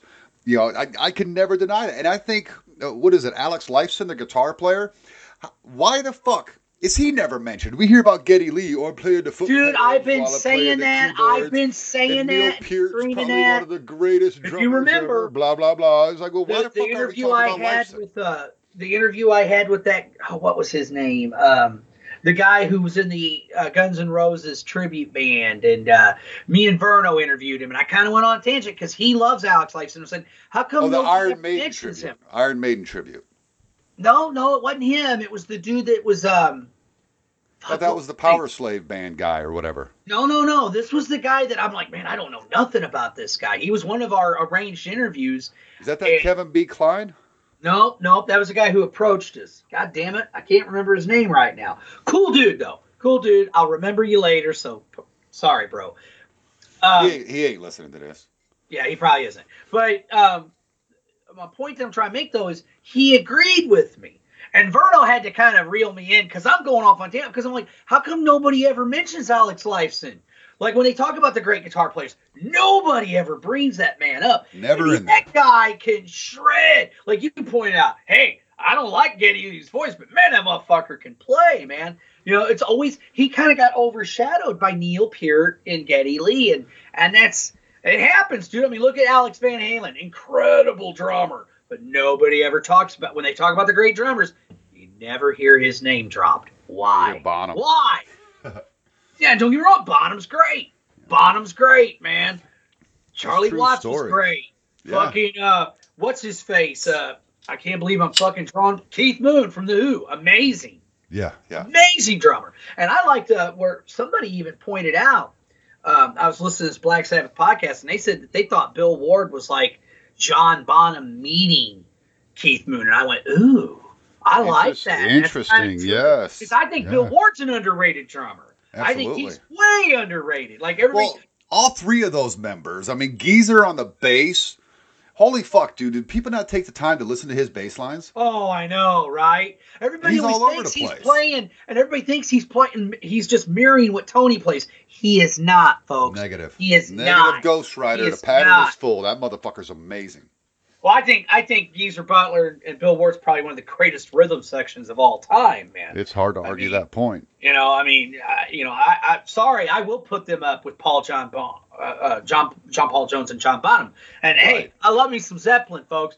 Again, I don't I don't shit on one to to uh, elevate the other. Like if you don't like Zeppelin, like our my co-owner, my good friend Duckets, hey, that's fine. You don't have to. I'm not saying you you gotta like them, but but I just don't see where you're like, well, I'm gonna put this band down to elevate this other band. It's like fuck that, man. Like it's like Metallica and Megadeth. Now, for years when I was a kid, and I love some Cliff Burton era Metallica. All right, love right. but my God, I was as big a Megadeth fan too. And I was one of those guys where I'm like, I'm glad they kicked Dave Mustaine out because number one, I don't think that lineup would have lasted. Too many, too many alpha males in that band, buddy. I think Megadeth was awesome. Dave just had to fire you know, James and oh, there you go. There you go. you know, Um, for, for them to interesting rise up. hot take. But no, uh, look, yeah, uh, dude. Hey, I. uh, When it But I am a bigger Megadeth fan than I am a uh, Metallica fan. I can't lie. Those, There's nothing first- wrong with that. Those first four albums Oh, by Metallica, I mean, they're fucking killer. yeah. I'll never take anything away from it. Uh, but again, let's say I've got Peace Sells and I've got Ride the Lightning in my hand. Well, now I have a problem. I don't know which one I'm going to choose. But I know that Rust in Peace is going to go in before any Metallica record. But that's how good those bands were, you know. Yes. You are yes. listening to the Plug Podcast, Music and More. Me and Metal Mike been sitting around bullshit. We were supposed to talk year in review, but as Yeah. always happens with us, we are all over the place. Um, Cobra Kai's coming up. Yes, We sir. s- we started a Cobra Kai. excuse me. Oh my God. We started a Cobra Kai kind of like a play-by-play, episode by episode. We never got back to it. Uh, I believe his name is Anthony Roush. Don't hold me to that, but I think it Yes. was him. He had come on, had listened to the shows, and finally messaged us or left a comment. Hey, are you ever gonna finish that? Yeah, how much he loved the Cobra Kai episodes. We will get back to that because as I was thinking about this year review, man, I still got the second half of that news thing to edit. It's like six months old now. We still gotta- man. we still got to finish the Cobra Kai thing. There's a lot we have to finish. Uh, Um, I was kind of curious. Uh, we've been together about a year and a half doing this. We had to take a little break because of you know personal shit I had going on. Well, what are some highlights of, uh, for you being part of the Plug Podcast? oh gosh, oh, that's a good question, man. 20, Um, just just for it's been a- 2021. Let's not worry about last year. Um, it's been a wild ride, dude. You know, um, obviously RockNPod, just that whole experience. Because, but the first time I experienced it as a humble listener and a fan, I mean, yes, I was DJ Metal Mike at that point in time, and I had the metal station thing going, but I was not in podcasting. I had done a podcast with one of our former DJs, uh, DJ Mac, and um, which I thought we had a good thing going. Unfortunately, real life got in the way there, and I was kind of without a podcasting home. I wanted to do podcasting, but I'm like, well, do I do it by myself and just have guests, or you know, I was So trying to find to the right partner, you know, and was kind of just struggling with it. And then, lo and behold, thanks to our friend Mark Allen Taylor. So I hear you're looking for, and I was just like, oh shit, this is perfect. I mean, I, I worked with you before on uh, on a short-lived radio show we did for that metal station, uh, Nights of the Turntable. Thought we had great chemistry there, along with uh, DJ Guilty, um, you know Scott Green, the Absolutely. founder of that metal station. Again, Right. stepped down, no longer part of, of the station, but still part of the TMS family. And of course, uh, we had uh, Def Jeff, which less said about him, the better. Uh, yeah, he, he Sorry, works for those how- other guys. well, I, I mean, you know, yeah. I mean, I don't want to talk shit on anybody, but you know, hey. Um, I Yeah. will. Fuck him. all right, cool. Uh, he so pissed me yeah, off, so I don't care. I'll throw some slag. well, I mean, I think what he did to a certain person that he supposedly was best friends with was really fucked up and Yeah, yeah. shitty. And, yeah. whatever, dude. And then wanted to come cry to me about shit that you. I'm like, dude, what the fuck, man? Like, how Don't bushy? Don't jump on my shit, man. I have said it before. I've said it on this show. I've said it to you, and I'm going to repeat it again. The Big Bushy Power Hour will only ever be at thatmetalstation.com. And if I decide I don't want to fuck a DJ anymore, it's going to be because I don't do a show anymore. It's not going to be, well, I'm going to go check the waters over here. I'm either TMS or out. And when you shit, and when you shit on my station, I'm gonna hit you, bitch. um, so And I play fucking Debbie Gibson on my show, so fuck you guys. Yeah, yeah. Uh, I got to agree, RockNPod was an amazing experience. Yeah, I mean, just you. that whole experience, getting to meet you in person. Um, I just had so like the first RockNPod was awesome. It was a great experience, but getting to meet you in person and just being there as a podcaster, it was a, an amazing time. I can't wait for next year. Um, I know. I'm so glad it's coming back. Chris always Yeah. teases us, that dirty bitch. Well, And look, you know he's going to do it. it's a lot of work though, man, and a lot. I know it is. I mean, look, man, you, you're talking about a guy. I have all the respect in the world for Chris Sinzak. True. Um, this is a guy who uh, on, on so many levels do I respect Chris and Aaron for that matter. Uh, Absolutely. number one, the fact their consistency. They hardly ever miss a show or miss any time. Right. I, I, I humbly fucking bow down to them for that alone. True story. Leaving leaving the, the RockNPod, and then you add RockNPod, and again, there there's certain people that uh, made it possible for for us to even meet these guys. And uh, and again, uh, to me, there is no RockNPod obviously without Chris and Zach. Um, I know that BJ Cramp also kind of came up with the idea, and, and there's and there's and he's had a lot of support from other people like Ken Mills. But we got to give credit where credit is due. Um, besides Chris Sinzak and Aaron Camaro, um, Ralph and Ian, without their fundraising, because Oh, the first few people have to remember the those first few those years, first two, yeah. were, yeah, dude, they were fucking basically raising the enough. damn thing. yes, yes. I mean, so there is no RockNPod without those four guys, as far as I'm concerned. yeah. Chris, Aaron, Um, Ralph, Ian, true story. Um, and obviously, as I said to Ralph, And, and thank God for the RMCP listeners, because boy, did they not come through in spades when we heard about this thing. oh, for I, sure, Dude, I, was paid a hundred bucks for it so that I could review The Cure with Ralph, because that was fucking hilarious. so uh but dude i i chipped in and and and, and helped out as best i could you know and and uh, i couldn't go to the first one just had too much stuff going on in my life at that point. It bummed me out. I, I wanted to go so bad. But i was determined i was going to go year two and i did. And i had an absolute blast. I met a lot of cool people. I mean i became friends which again i was a fan of his but damn good movie memories. Brian davis who's also a dj at that metal station every Right. wednesday night from i believe uh 10 wait. 11 p.m. 11 p.m. to 1 a.m. Eastern Standard Time. The Bad Beat Brian A. Davis. Check that shit out. I I mean I here's a Good guy who blues based rock. oh great show great show does a tremendous job. You know I've I've kind of kind of brag a minute man. Every one of the people that I've asked to be a DJ here has fucking killed it in, in my opinion. And Brian was one of them, man. I, I the minute I met him, and I loved his podcast anyway. I was a fan because of Ralph and Ian and Chris and Aaron, you know. So I started listening to his podcast because I'm like, well, fuck, I like movies. And then when I met him, and I'll never forget, man, because it was at the same venue that we were just at. I can't remember the name of it, but you know how they got that back deck with the stairs.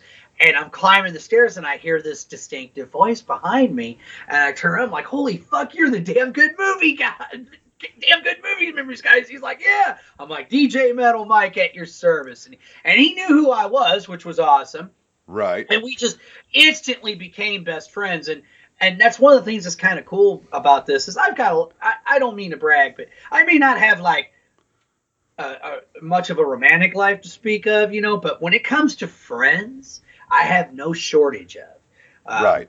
in my personal life but and they love me don't get me wrong but when i go to the rock and pod dude it's like i I feel like I totally fit in and belong. Like these people get me completely. A lot of my friends love me. They think I'm hilarious, but they're also like they don't totally get me. They don't, you know, like even like I remember when Bill was telling some of my friends about this podcasting convention, they all kind of was chuckling and sneering at first until Bill told them what was up about it. Like, Right. hey, this is like, you know, guys from Megadeth and, and dudes from bands. Like, this is a big event, man. Like, this is not just a bunch of fucking nerds getting together. You know, because I think even now people think, you know, and I'm like, yeah, go ahead and sneer. Just like people used to sneer at the comic book conventions. They don't Right. anymore, though, do No, they? Comic Con is fucking huge. And I and I kind of threw that in their face. I said, every one of you guys watch fucking Marvel and DC shit. Well, guess what? You know what? I got picked on. I got made fun of for liking that shit. Okay, and now Well, it's that's like the thing. Most of us that do this stuff, we were just nerds as kids. right. Uh, is so- isn't it funny that the rock and metal community is really just a bunch of fucking nerds? Oh, very much so. We, we all read comic books. We all played fucking Dungeons and Dragons. We were basically the Big Bang Theory without the brains. Yeah, exactly. we weren't the, we weren't you know we weren't the smart kids, but we were still geeks.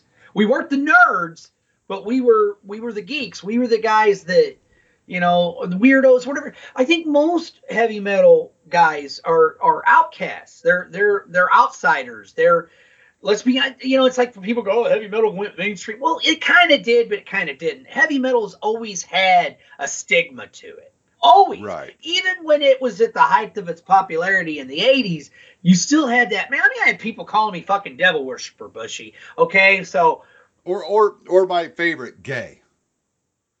yeah, well, that never. to- because I would listen to King Diamond, I would listen to Megadeth, Anthrax, Stryper, Bon Jovi, Poison, Right. Kiss. It's like, oh, because Bon Jovi, Poison, oh, you're gay. right. No, dude, I just banged your girlfriend yesterday. What the fuck do you mean I'm gay? And your mom. And I your just, mom. I just I like did your mom music. and your girlfriend in a three way, bitch. so yeah, um, yeah, but dude, you know, t- so I guess what I'm trying to say is, um, it's it's the one event where I was like, these people get me, they get me. So, and it was like you and me, dude. Like I'd never met you, but immediately I hugged you because it's like you're my boy, dude. You know, Well, we've known each other for a while and we had work Right. together. And it's so great to meet these people that you, you know, quote and putting unquote work faces with. with the voices too. yeah.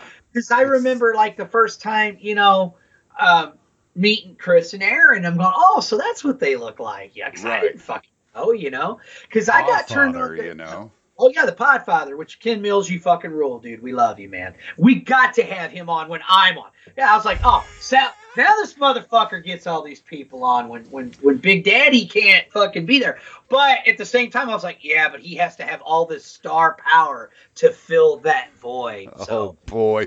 That's what happens when you duck me for a fucking concert. I get better guests. Hey, whoa! I dude. You know, like I said, that was a, that was actually Bill's idea. He's like, "Look, dude, I'm buying you a ticket. You're fucking going. You need to take a break from the trailer. You need one night off, Mike." Yeah, there's And I was nothing like- wrong with that. And I, And I was like, "All right, dude." And it was. I I really hope you get to see Steel Panther one day. Like, I would love to see them in Tenacious D and like maybe the Darkness and and uh Bloodhound Gang do like a comedy rock that would be tour. great. That would be a great package. Those guys I do want to let the listeners know that I did tell Metal Mike before we went live here that I was going to bust his balls about not being on the show because I knew he was busy. We had talked. I got his blessing to do more shows. You know, and you always will, you know, because I mean, dude, you know, But I told him I was. I, I told you I was going to bust your balls about that shit. yes, sir, yes, sir, you did. um, but also, you were asking about some other highlights. Well, obviously, like I said, uh, but I really enjoyed the undercover gems that we've done. I think that's been a lot of fun. Absolutely. Total blast. Um, of course, And even- records neither of us had ever listened to. Right. Well, yeah, yeah, uncovered gems, basically. You know. Oh, yeah. uh, and then the, the the underground discussion we had was a lot of fun. Uh, the return because we'd had that, you know, The Uh, hiatus. and the Twisted Sister episode that we did with our very own Sarah and Jimmy Neff. It's a lot Jimmy of fun. Neff. I mean, dude, I love doing this, man. Oh yeah. And, the- I and- mean- and just reviewing Detroit stories. uh, Yeah. Alice Cooper. And we all know how much, dude, I hate record reviews. I had to sit down and do a fucking review of Trans Siberian Orchestra, Christmas Eve and other stories. Love that record. I got so sick of hearing that fucking album that I might not have it in the playlist anymore throughout this Christmas season wow. because I hate doing record reviews, but every once in a while. Now the other side of that is I just came off of doing review, review, review because I did fucking uh, Limp Bizkit on the Freeform Rock podcast. That I Oh, is on. that out yet? Is that out yet? Because I'd like to listen to it. Yeah, yeah, it's called uh, Still Sucks. Oh, okay. Oh, the new album. I- I'm Yeah, going to yeah. check that out. I have to Yeah. check that out, man. I haven't listened to it yet. Um, oh, another thing, Abby K interviewing them. Oh, the Abby K interview was great because we didn't get to interview them at RockNPod, and I just reached out, man, and she was hip, she was down. They were on The the, whole band was gig. cool as fuck, man. Oh, and yeah. I, I, and I am so happy for her that she's got this gig open up for Nita Strauss, and she's actually getting to play the Whiskey a Go Go and all them. Or was it the true? Forget which No, club it was where she it told her it was the Whiskey. One day I'm going to play on this stage, and she thought it was going to be like ten or fifteen years later, and here she is.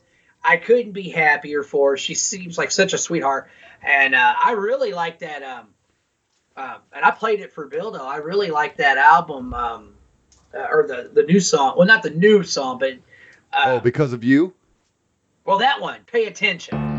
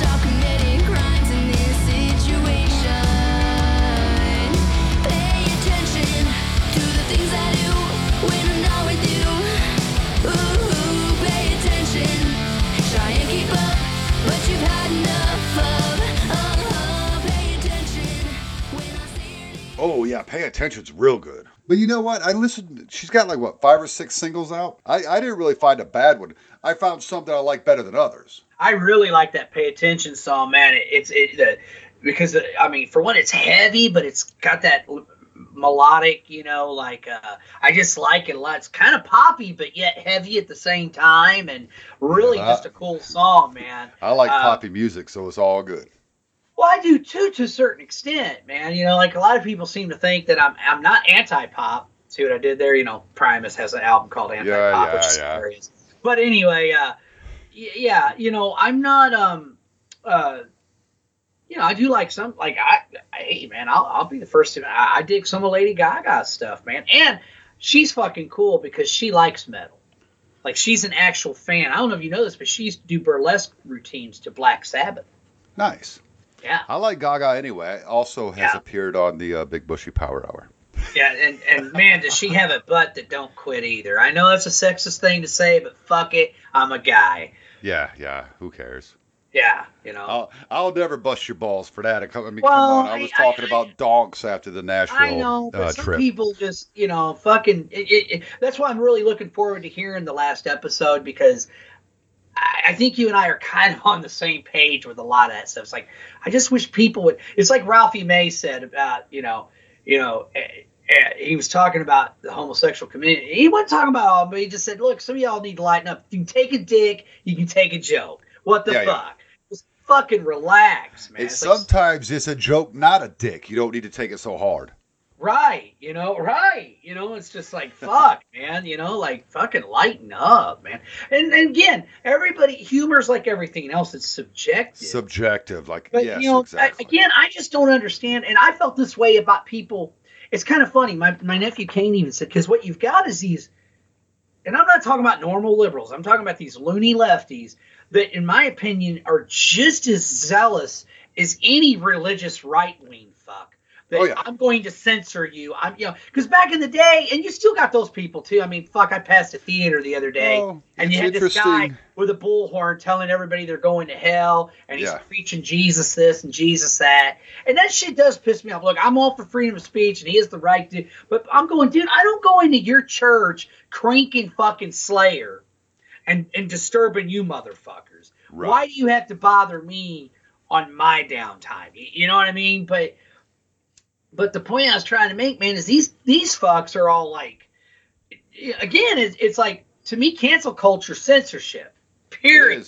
It's it, and they're no different than those people that tried to shut down Marilyn Manson in the '90s or whatever. Like, hey, Or the guess what? PMRC trying to shut Right. down rock and roll in general in the if you don't like it, then just turn it off. Don't watch Yes. it. Don't listen to it. Don't read it. Don't fuck it. Don't suck it. Don't have anything to fucking do with it, you fucking pussies. Like. Jesus. Fuck, man. Fuck. God damn. I agree. I guess all in all, what we're saying here is we've had a good run. I look forward to. We've had to a great run, my friend, and I'm many looking more forward to the years. future. Because my goal is to be back, not just doing the podcasting, because I, I got to be honest with you, I've, I've missed a lot of this, bro. Like I, you know, it's uh, it's almost therapeutic for me. So it's like it, it, it's been a rough few fucking weeks. I ain't gonna lie, man. I'm like fuck, you know. yeah, so it's like- it's nice to be able to just talk music or movies or Right, you know whatever you know, the fuck you want to talk doing, about. Even doing the shows, it's like it's therapeutic to, to me, man. I, I live for it. I, I, I love doing it, and I don't ever want to stop. You know, uh, so it's That's like a fact because we're not we're not Decibel from it- Geek. We're not Cobras at Fire. We're definitely not fucking Toomey. We don't get paid. We do it just because we love it. Yep, and and and and that's what the same with that metal station. Like I miss doing my radio shows. I miss playing music and turning people on to new bands or maybe stuff they hadn't heard before, and and you know, and even playing and even playing the the, the legacy bands, but playing deeper tracks. You know, I love doing that. I love you know. I love podcasting too. I love doing both because you can do different things on both of them. You know, so um, Absolutely. Yeah, and I, I very much miss it. So my goal is to to be back doing this and being on the air again or the stream um, after the holidays. Hell yeah. And maybe we'll even figure it out at some point become a weekly podcast. Let's see how that Oh, goes. Oh, that would be great. That would be great. And I definitely Figure it out because I'm home Oh. by five o'clock every night, Monday to Friday. So Okay, well, we'll we'll try to figure something out, man. You know, um, I mean, I got to tell you this: I'm uh, I'm glad I reached out. I'm glad you came on board. hey, man, I've missed this. I have so missed this. So thank you, my friend. You uh, you're you're you're welcome, but thank you. And uh, the show has definitely been elevated since you came on.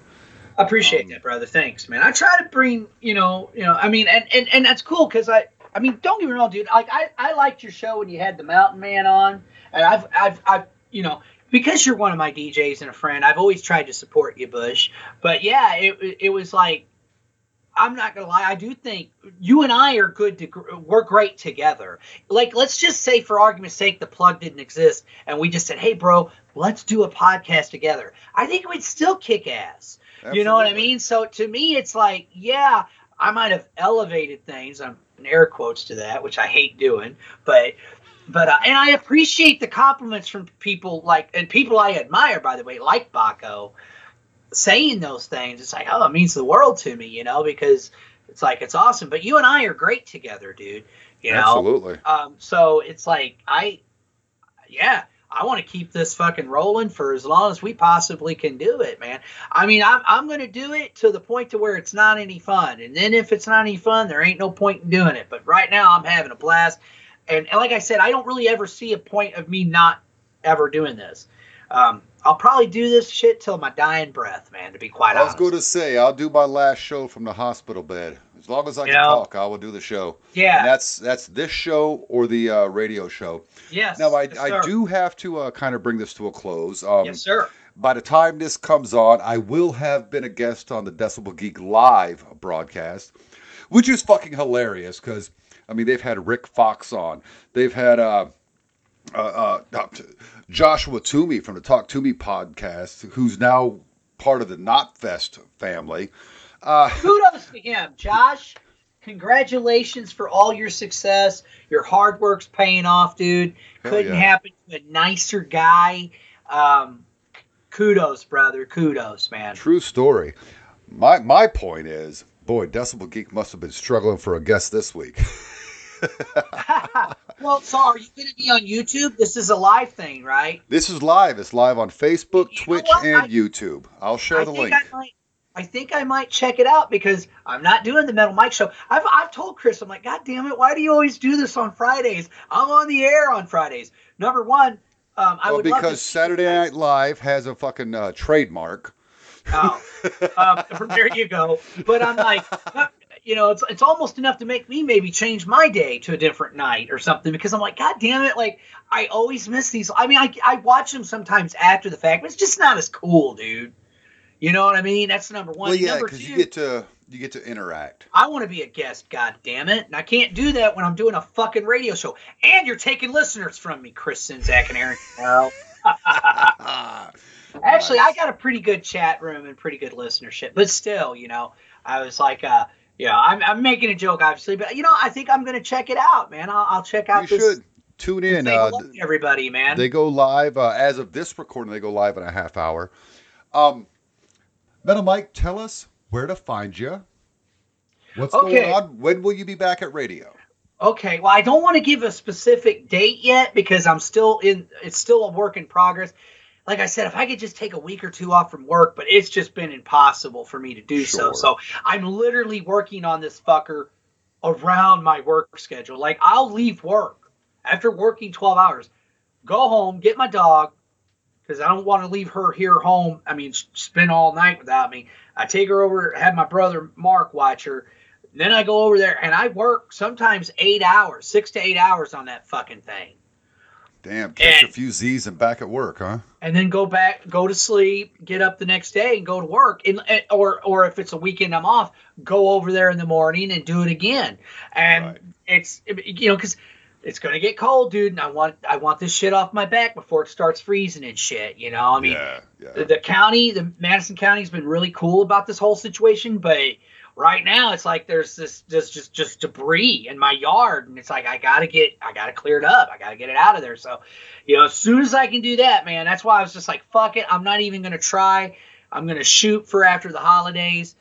Hopefully, it'll be sometime in January. Um, that's what I'm I'm I'm pushing for. So, uh, uh, and when Pay you can, to the uh, Metal Mike Show Facebook page is, I yes, guess, what we yes, should really I'll- say I here. Be make, I'll be making announcements um, when I do come back. Of course, I'll be resuming my Friday show, which of course is from uh, I believe 8 p.m. to 1 a.m. Eastern Standard Time, and then after that, uh, also I have a Tuesday night Thrash Bash show, which I believe I'm going to start that probably 8 p.m. to 11 p.m. Eastern Standard Time, maybe 12 a.m.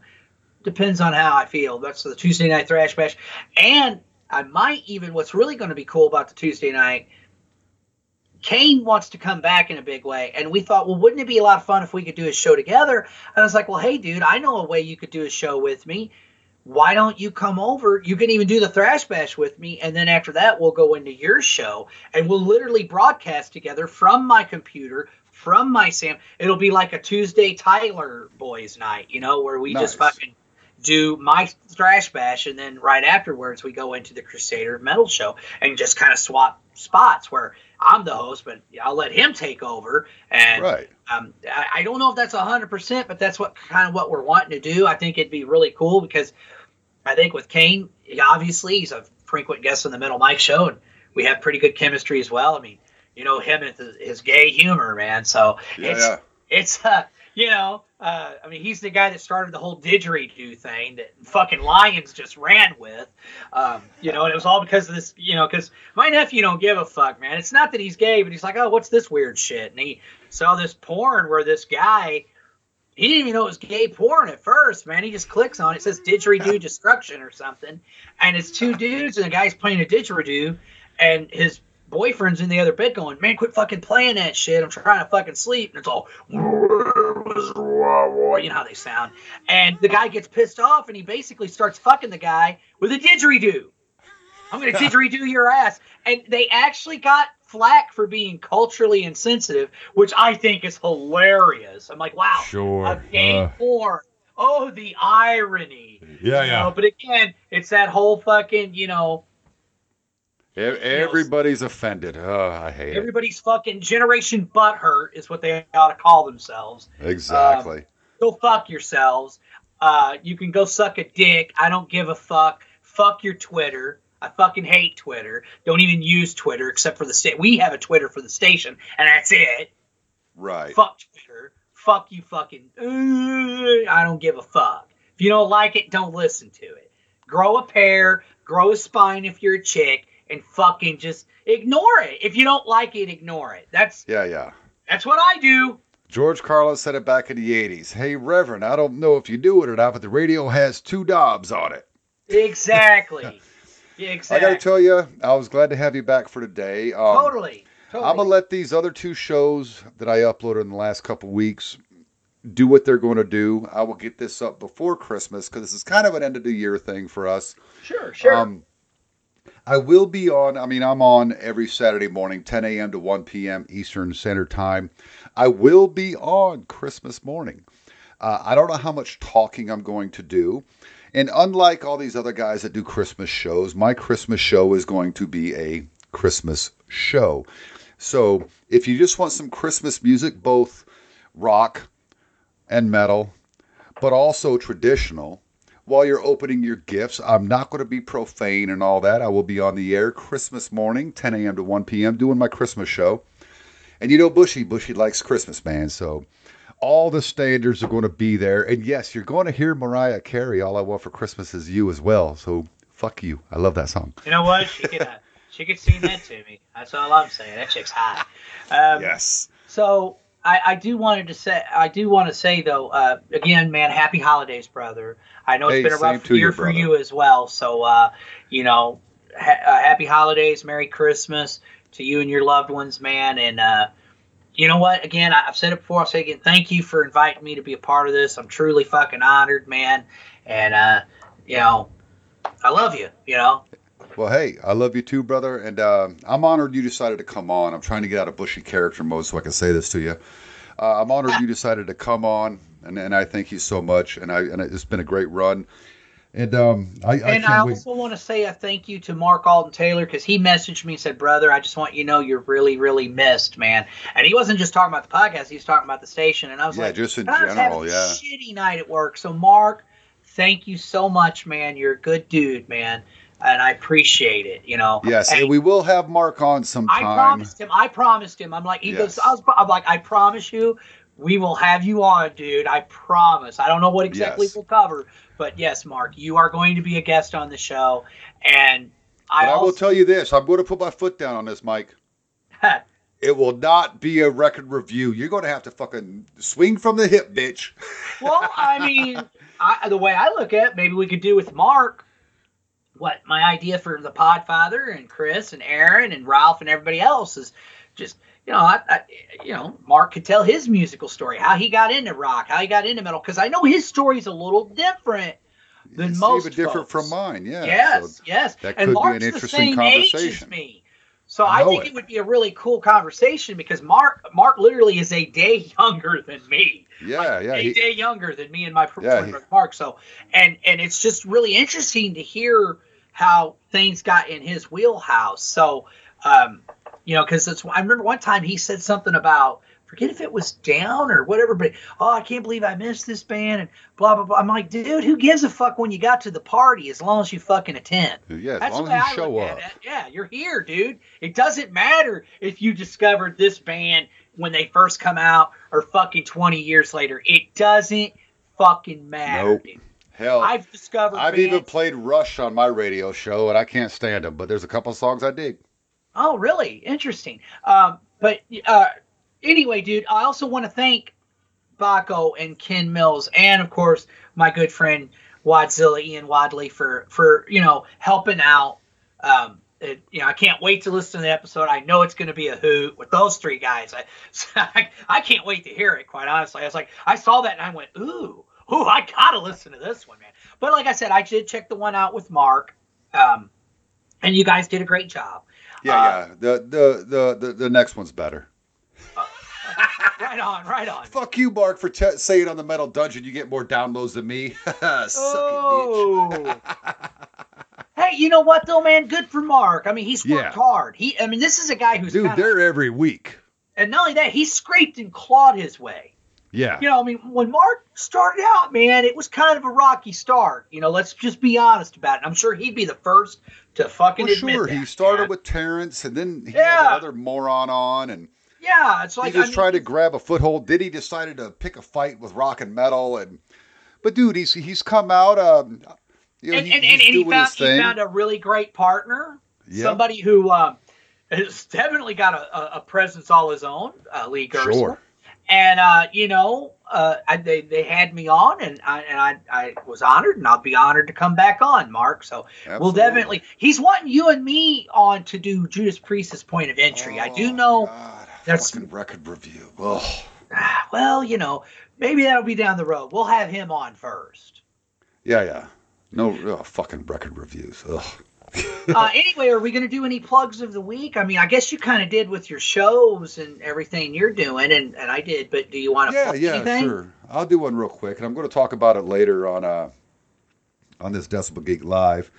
But I want to I want you guys to check out uh, Project Resurrect. Um, it's from our buddy Wayne Noon over at Rat Salad Review. Right on. He uh, he's the drummer on this album. I didn't realize he was such a great drummer. The album's called uh, False Reality. It's an eight uh, eight track album. Just came out this year. You can get it on Bandcamp. You can check them out at uh, uh.